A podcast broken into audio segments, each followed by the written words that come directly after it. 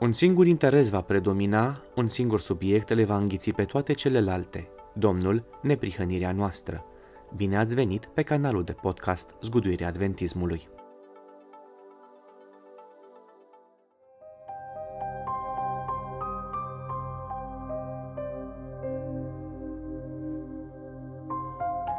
În acest episod de podcast vom vorbi cu Dennis Priebe și Kevin Paulson despre o idee care este foarte des prezentată membrilor din Biserica Adventistă din România. Este vorba de ideea că Biserica Adventistă de Ziua a Șaptea acceptă oficial ambele poziții despre natura Domnului Hristos. Vom încerca să aflăm dacă este adevărată această informație și cum ar trebui să ne raportăm la ceea ce se spune. După o piesă muzicală pe care o vom asculta, vom trece la interviul cu pastorul și profesorul Dennis Priebe.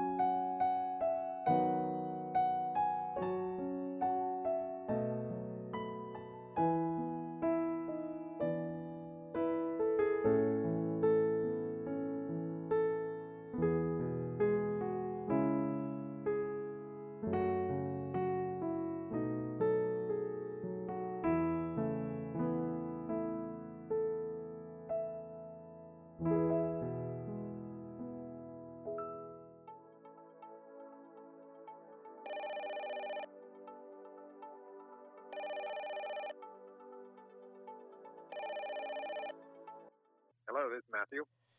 Hello, Matthew. Paul here. Yep. May I speak with Dennis? Yep. I will uh, transfer you here to Dad, and then you can go ahead. Okay, thank you very much, Matthew. Hello. Bună, frate Priebe.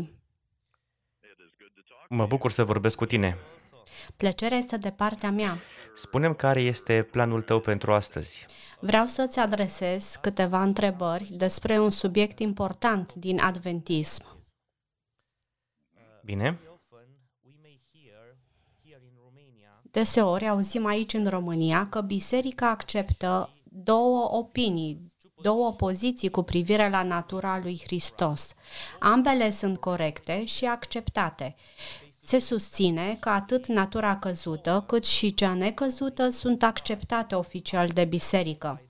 Din cauza acestei poziții, mulți pastori și administratori ai Bisericii Adventiste de Ziua a Șaptea din România insinuează că nu ar trebui să scoatem în evidență natura căzută a lui Hristos ca fiind adevărul biblic, pentru că astfel condamnăm natura, teoria naturii necăzute ca fiind greșită și nebiblică, ambele poziții fiind acceptabile.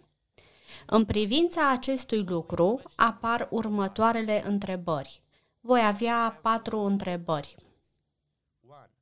unu. Avem vreo dovadă că biserica a fost de acord și a acceptat ambele poziții? doi. Care sunt implicațiile pentru biserică și misiunea acesteia dacă predicăm ca adevăr ambele poziții? trei. Care este legătura între această opinie, ideea că ambele poziții trebuie acceptate ca fiind corecte, și învățătura bisericii de dinainte de anul o mie nouă sute cincizeci și șapte.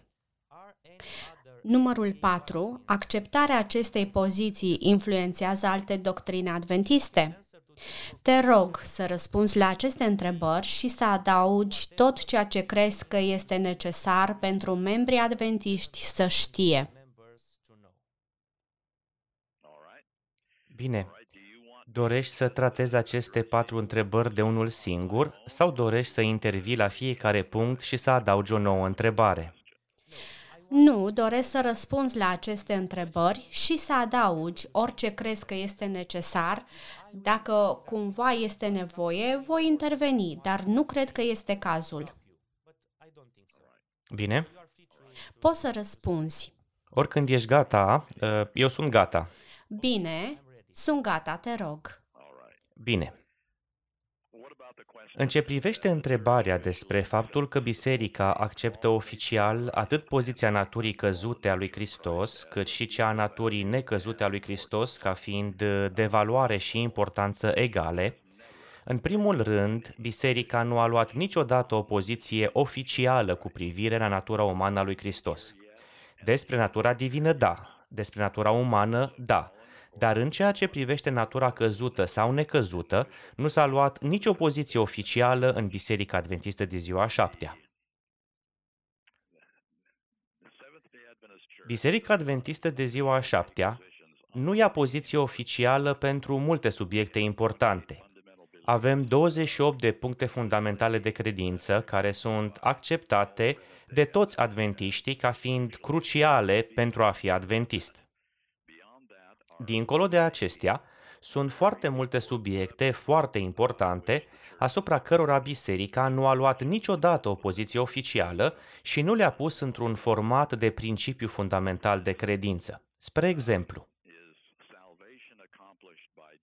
este mântuirea efectuată doar prin îndreptățire sau mântuirea este efectuată atât prin îndreptățire cât și sfințire lucrând împreună? Acesta este un subiect deosebit de important, crucial, dar despre care biserica nu a luat nicio poziție oficială. Problema îndreptățirii caracterului lui Dumnezeu la cruce, atunci când Hristos a murit, sau dacă va exista și o altă îndreptățire a lui Dumnezeu prin ultima generație cunoscută ca cei o sută patruzeci și patru de mii, chiar înainte de a doua venire, este un alt subiect crucial asupra căruia biserica nu a luat o poziție oficială. Chiar despre un subiect pe care îl găsim în Apocalipsa, capitolul șapte, despre cei o sută patruzeci și patru de mii și Marea Gloată, cine sunt ei, ce reprezintă, care sunt cele două misiuni diferite ale celor două grupe, avem trei vederi care sunt exprimate de diferite persoane și, din nou, nu avem nicio poziție oficială. Vezi, biserica nu are un crez. Avem puncte de credință fundamentale comune, dar nu avem un crez prin care toți trebuie să fim de acord cu toate subiectele, unilateral de către fiecare. Biblia este crezul nostru și îi încurajez pe oameni să o studieze și să tragă concluzii care sunt bazate pe studiu și cercetare biblică. Nu este neobișnuit ca biserica să nu ia o poziție oficială în privința unui subiect așa de important ca natura lui Hristos. Sunt trei poziții cu privire la natura umană a lui Hristos. unu. Că a avut o natură căzută. doi. Că a avut o natură necăzută. Și trei. Că a avut o natură parțial căzută și o natură parțial necăzută. Toate aceste trei poziții sunt discutate și învățate de diverse persoane. Dar biserica niciodată nu a luat o poziție oficială cu privire la acest subiect. Eu susțin natura umană căzută a lui Hristos de treizeci și cinci de ani în mod public, iar aceasta, iar înainte de aceasta am susținut acest lucru într-unul din colegiile noastre din America de Nord, Colegiul Pacific Union. Niciodată în acești treizeci și cinci de ani nu mi s-a interzis să vorbesc despre acest subiect și nici nu am fost sfătuit măcar să nu vorbesc cu privire la acest subiect. Prezentările mele pe care le prezint peste tot în țară conțin acest subiect de fiecare dată când vorbesc în biserică. În ultimii treizeci și cinci de ani am susținut mai mult de o mie de seminare și nu am fost sfătuit că nu trebuie să vorbesc despre acest subiect. Din experiența mea personală, am descoperit că Biserica Adventistă de Ziua a Șaptea este fidelă poziției ei originale, că acestea sunt subiecte care necesită studiu, care au nevoie să fie prezentate, despre care trebuie să avem discuții și sunt deschise pentru ca fiecare să își facă opiniile personale. Să susții că biserica acceptă ambele poziții în mod oficial este o problemă.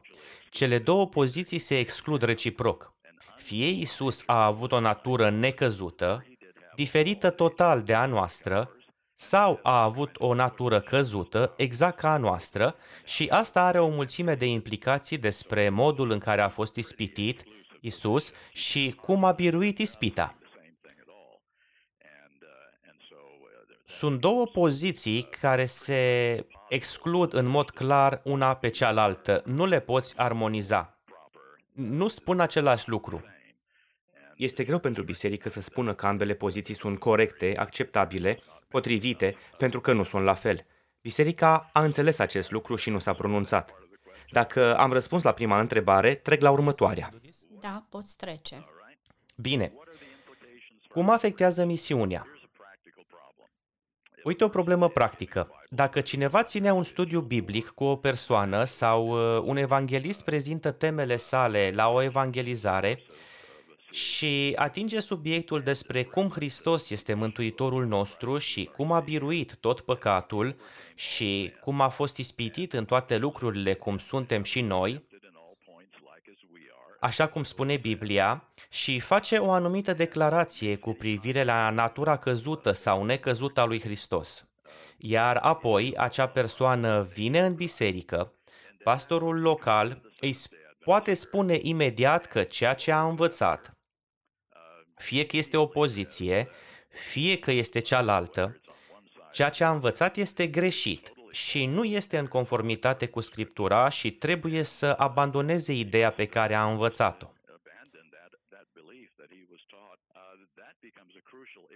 Aceasta devine o problemă crucială pentru persoana care vine în biserică și care trebuie să înțeleagă ce se întâmplă. A fost învățat un lucru, iar apoi îi se spune că este greșit și nu trebuie să mai creadă asta.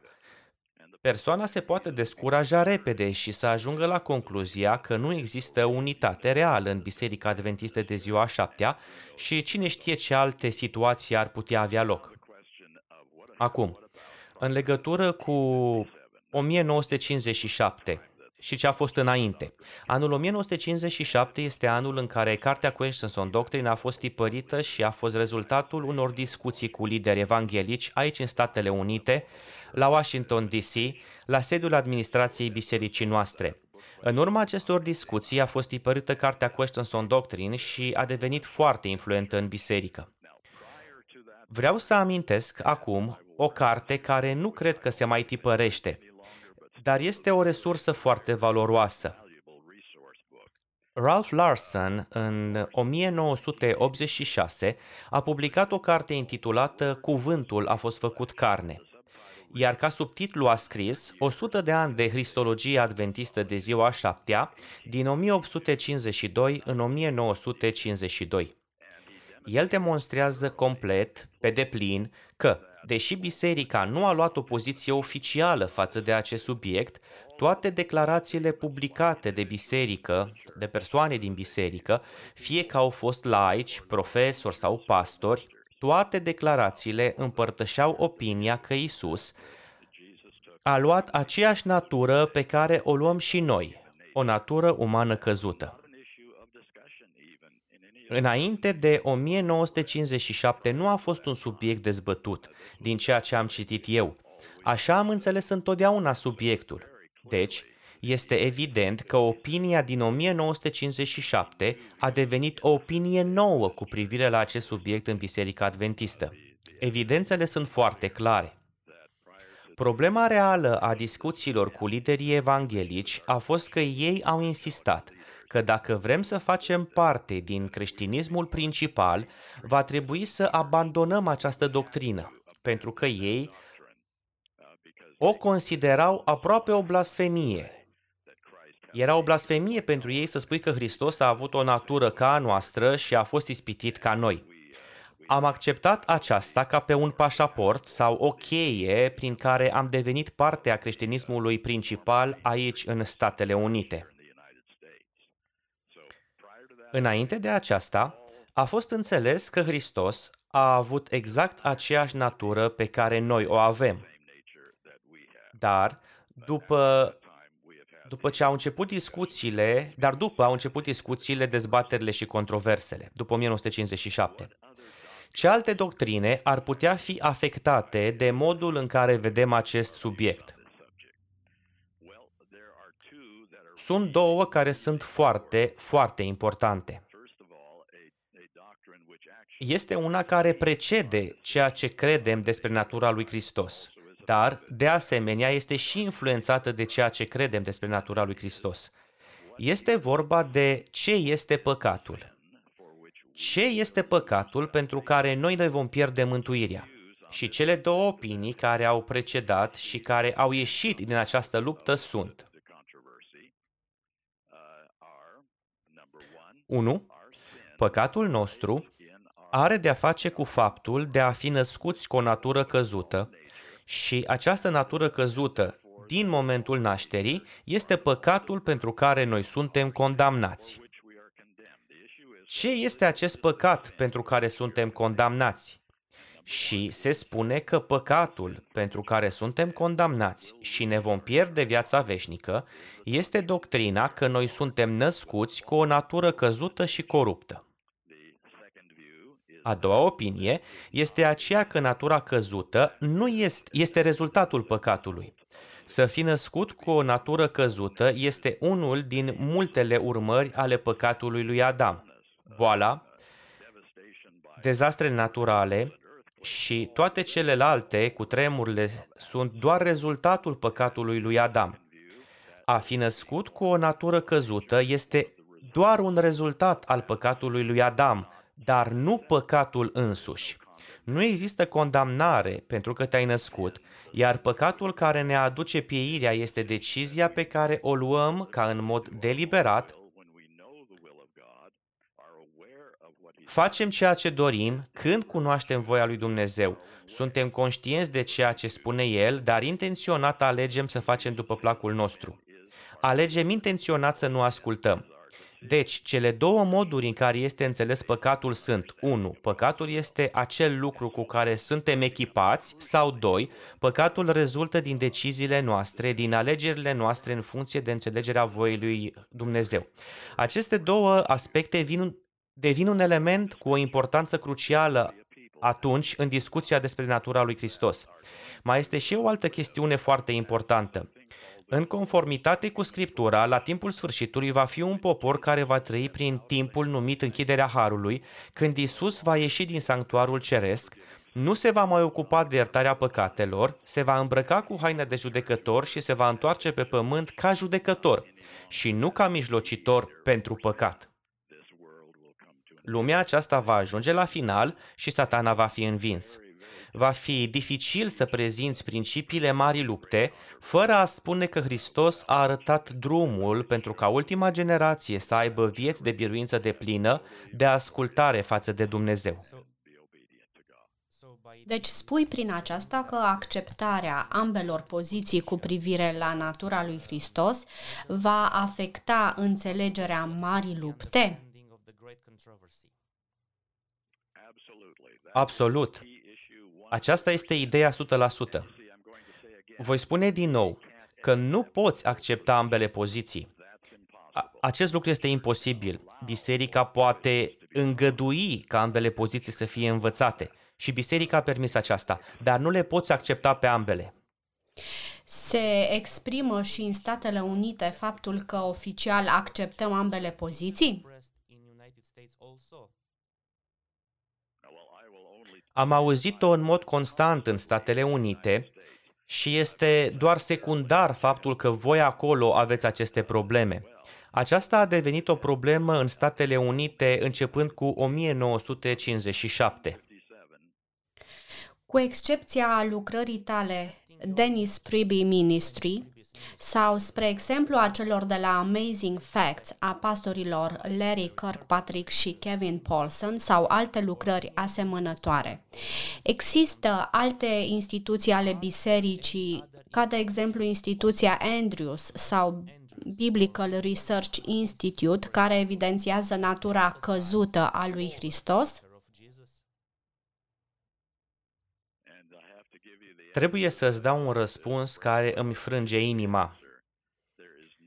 În acest moment nu există o lucrare oficială care să stea cu entuziasm pentru adevărul că Hristos a luat natura noastră și că a experimentat aceleași ispite din interior, așa cum fiecare din noi le experimentează. Singurii care stau cu entuziasm pentru opinia pe care eu o consider foarte importantă pentru împlinirea misiunii noastre, sunt uh, acele instituții independente ca, de exemplu, Amazing Facts și altele care încearcă să susțină această învățătură. Dar, în ceea ce privește partea oficială, învățătura fie este ignorată, fie se spune că nu merită să fie luată în discuție.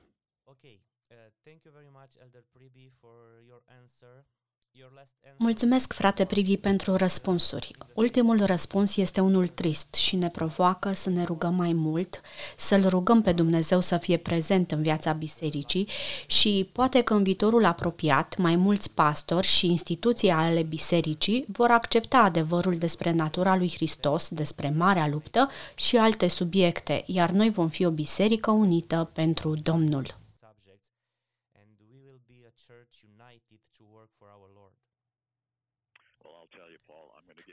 Paul, vreau să te încurajez acum. Faptul că biserica nu ia uneori o poziție fermă întotdeauna în puncte importante, aceasta nu este singura chestiune care este importantă. Faptul că biserica nu are uneori o reacție față de anumite lucruri, față de care ar trebui să avem o reacție puternică, ar trebui să ne conducă personal înapoi la Cuvântul lui Dumnezeu. Ar trebui să ne împingă să studiem subiecte despre care poate alții din jurul nostru nu le văd importante. Ar trebui să ne conducă, să ne punem pe genunchi și să cerem ajutor divin pentru a înțelege învățăturile cruciale ale Cuvântului lui Dumnezeu. Când alții nu vorbesc despre ceva, devine și mai important ca noi să studiem acel subiect pentru noi înșine și ultima generație nu va fi adusă la existență prin declarații oficiale formulate de liderii bisericii.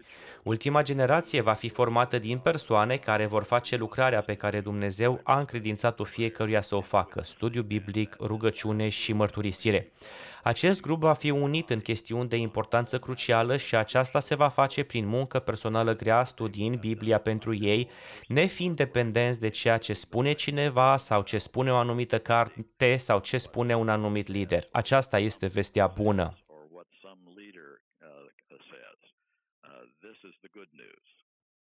Mulțumesc, frate Priebe, pentru că ai fost cu noi pe acest canal de podcast și sper că vom ține mai departe legătura, cel puțin pentru următoarele săptămâni, până când vei pleca spre locurile unde ai planificate seminare.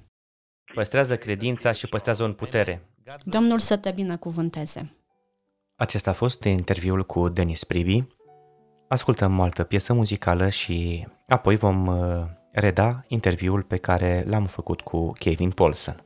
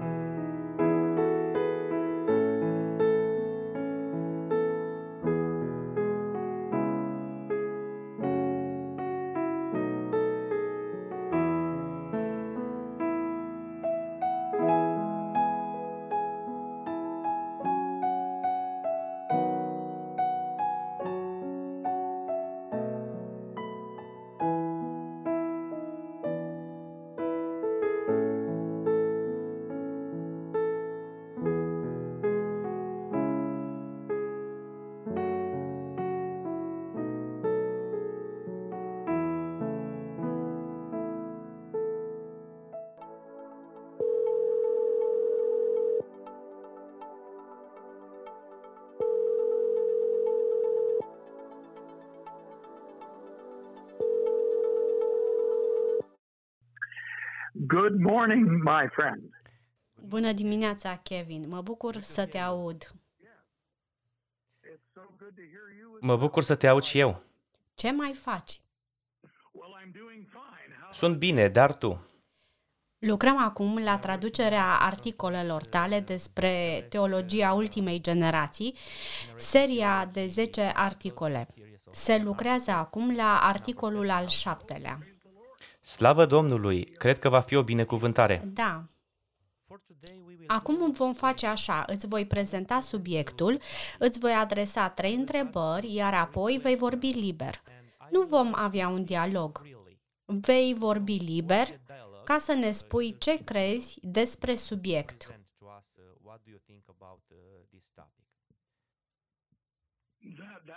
Este bine. Bine. Îți prezint subiectul, îți adresez întrebările și apoi poți începe. Bine. Auzim deseori în România că biserica recunoaște oficial două opinii cu privire la natura umană a lui Hristos. Liderii sugerează că, oficial, atât natura umană căzută cât și cea necăzută a lui Hristos sunt acceptate oficial de biserică. Ca rezultat al acestei aprobări oficiale, mulți pastori și administratori din Biserica Adventistă de Ziua a Șaptea din România insinuează că noi nu ar trebui să evidențiem natura umană căzută a lui Hristos ca fiind adevărul biblic, condamnând prin aceasta ca fiind greșită concepția că Hristos a luat o natură necăzută. Pentru că, repet, biserica oficial le recunoaște pe ambele ca acceptabile. La acest subiect se ridică următoarele întrebări. Întrebarea numărul unu. Avem vreo dovadă că biserica în mod oficial a fost de acord și a acceptat ambele poziții? Întrebarea a doua. Le putem accepta pe ambele fără a influența învățătura adventistă? A treia întrebare. Cei care susțin poziția naturii umane necăzută a lui Hristos predică și învață în același timp că ultima generație va trăi o viață biruitoare fără a păcătui. Bine. Primul punct care trebuie stabilit este faptul că există doar un corp în Biserica Adventistă care se pronunță oficial în ce privește doctrina sau comportamentul. Acest corp este Conferința Generală în sesiune globală. Acest corp nu a luat niciodată o poziție față de vreuna din aceste două opinii despre natura umană a lui Hristos. Deci, este greșit să spui că biserica a acceptat oficial oricare dintre aceste două poziții, pentru că niciuna nu a fost adusă înaintea sesiunii conferinței generale. Când cartea Seventh-day Adventist Answers, Questions on Doctrine a fost tipărită în o mie nouă sute cincizeci și șapte, aceasta nu a fost poziția oficială a Bisericii Adventiste, contrar a ceea ce declara unii, pentru că nu a fost pusă înaintea sesiunii conferinței generale pentru un vot. De fapt, la câțiva ani după, aceasta nu a mai fost tipărită pentru că producea dezbinare. Dacă cineva spune că biserica acceptă ambele opinii, conduce în eroare. Cred că este mult mai corect să spui că biserica permite ambele opinii pentru că nu au luat o poziție în nicio direcție. Am înțeles.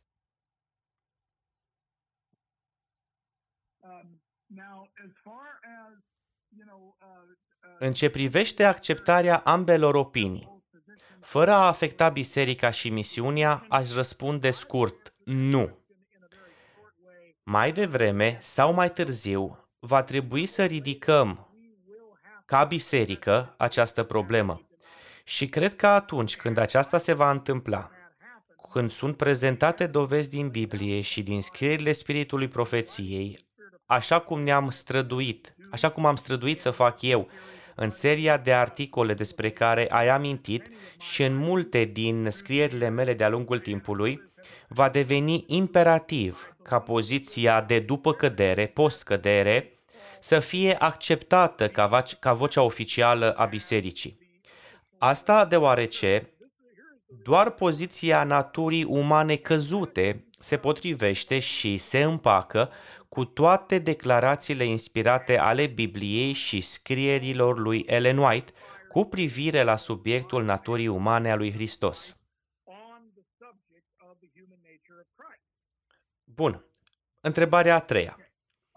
Dacă susținătorii naturii necăzute în păcata lui Hristos predică și învață și că noi putem avea vieți biruitoare biruind păcatul, răspunsul este: da, sunt unii care fac acest lucru, care cred în biruința deplină, dar care cred de asemenea și în natura necăzută a umanității lui Hristos. Dar acești oameni reprezintă doar un mic grup din câte am putut vedea eu din interacțiunile mele cu oamenii noștri.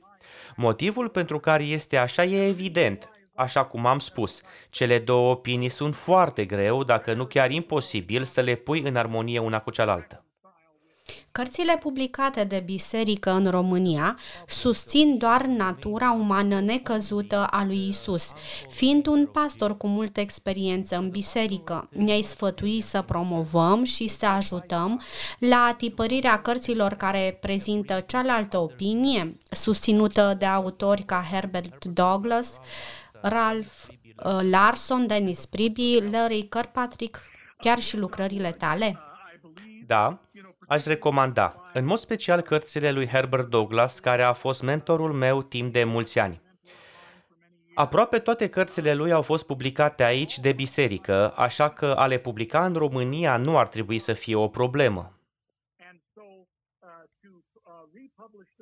Mulțumesc, Kevin, pentru ajutorul oferit și pentru informațiile împărtășite. Mulțumim că ai fost cu noi în acest episod și sperăm că ni te vei alătura și în viitor.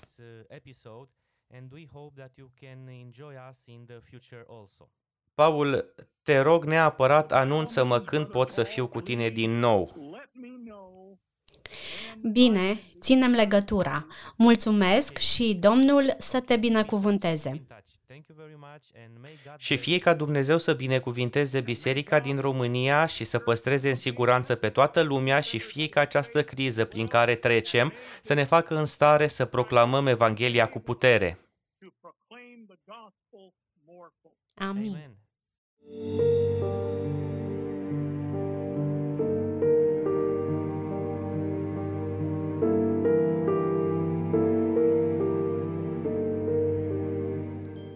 Cred că membrii Bisericii Adventiste din România pot avea acum un răspuns atunci când vor auzi din nou că biserica acceptă ambele opinii cu privire la natura umană a lui Hristos. Pastorul Dennis Priebe a spus că aceasta nu este o învățătură oficială, iar Kevin Paulson a argumentat acest fapt. O învățătură este oficială în Biserica Adventistă de Ziua a Șaptea doar atunci când este votată în cadrul unei sesiuni generale a conferinței generale. Dacă Biblical Research Institute transmite o învățătură, ea nu este oficială. Dacă Universitatea Andrews predă o doctrină, ea nu este oficială.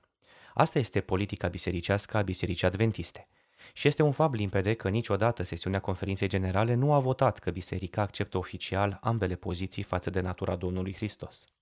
Cei cărora li se spune că biserica acceptă oficial ambele poziții ar trebui să se întrebe de ce se face această afirmație neacoperită de realitate, cui și la ce slujește. Dar mai este ceva, dincolo de acest protocol politic bisericesc, pe care l-am fi putut redacta și altfel, ceva mult mai important. Oficial, nu este un termen pe care să-l folosim în viața spirituală. Biserica nu este o instituție lumească. Termenul care trebuie să definească ceea ce credem și propovăduim noi ca biserică, noi adventiștii, este termenul biblic, nu oficial. Noi trebuie să vedem dacă o anumită învățătură este biblică sau nu, nu dacă este oficială sau nu. O învățătură oficială sau o practică oficială poate fi nebiblică. O învățătură sau o practică biblică poate fi oficială. Niciodată. Dumnezeu nu va judeca viețile noastre după ceea ce este oficial sau nu, ci după ceea ce este biblic sau nu. Dacă am acceptat, un așa zice Domnul. Viața și misiunea unei biserici, evident și a unei persoane, este afectată dramatic când pune în locul termenului biblic termenul oficial. Un adevăr, trebuie acceptat pentru că este biblic, nu pentru că este oficial. O eroare trebuie respinsă pentru că este nebiblică, nu pentru că așa ne spunem noi unii altora. Un adevăr biblic, acceptat oficial de biserică, nu trebuie acceptat de credincioși pentru că biserica îl învață, ci pentru că Dumnezeu îl prezintă în cuvânt. Dumnezeu îl învață în cuvânt. Noi, ca adventiști, nu avem voie să mergem pe urmele bisericii catolice. Ei sunt cei care au schimbat un așa zice Domnul pe un așa zice biserica. Ce se întâmplă prin acest schimb ilicit? Cuvintele Bibliei, care sunt vocea lui Dumnezeu, sunt date la o parte și sunt înlocuite cu cuvintele oamenilor. Despre asta, Pavel spune în doi Timotei, capitolul trei, versetele cincisprezece la șaptesprezece. Din pruncie, cunoști Sfintele Scripturi, care pot să-ți dea înțelepciunea care duce la mântuire prin credința în Hristos Isus. Toată Scriptura este insuflată de Dumnezeu și de folos, ca să învețe, să mustre, să îndrepte, să dea înțelepciune în neprihănire, pentru ca omul lui Dumnezeu să fie desăvârșit și cu totul destoinic pentru orice lucrare bună. Iar Ellen White spunea: Biblia este glasul lui Dumnezeu, care ne vorbește tot atât de sigur ca și când l-am auzit cu urechile noastre. Dacă ne-am dat seama de lucrul acesta, cu ce temere am deschide cuvântul lui Dumnezeu și cu ce sârguință am cercetat preceptele lui. Citirea și contemplarea Scripturilor ar fi considerată ca o audiență la cel veșnic. Mărturii, volumul șase, pagina trei sute nouăzeci și trei. Dacă cineva ia cuvântul lui Dumnezeu și îl pune în cuvinte omenești, produsul acesta care rezultă nu este cuvântul lui Dumnezeu, nu este audiență la cel prea înalt. Cuvântul Bibliei are autoritate și putere asupra oamenilor. Cuvintele oamenilor nu trebuie să aibă nici autoritate, nici putere. A dicta un concept biblic, în termen de oficial, neoficial, înseamnă a-l discuta în afara cadrului Sfintelor Scripturi. Să nu uităm că în o mie opt sute optzeci și opt la Minneapolis, în cadrul sesiunii conferinței generale, au vrut să se oficializeze anumite chestiuni. De exemplu, s-a încercat să fie supusă votului ce fel de lege este legea din Galateni sau decizia să nu fie predat în școala biblică de la Battle Creek nimic care este contrar celor susținute în trecut sau aprobate de Comitetul Conferinței Generale. Aceste două voturi au fost propuse de către unii în fața delegaților la acea sesiune.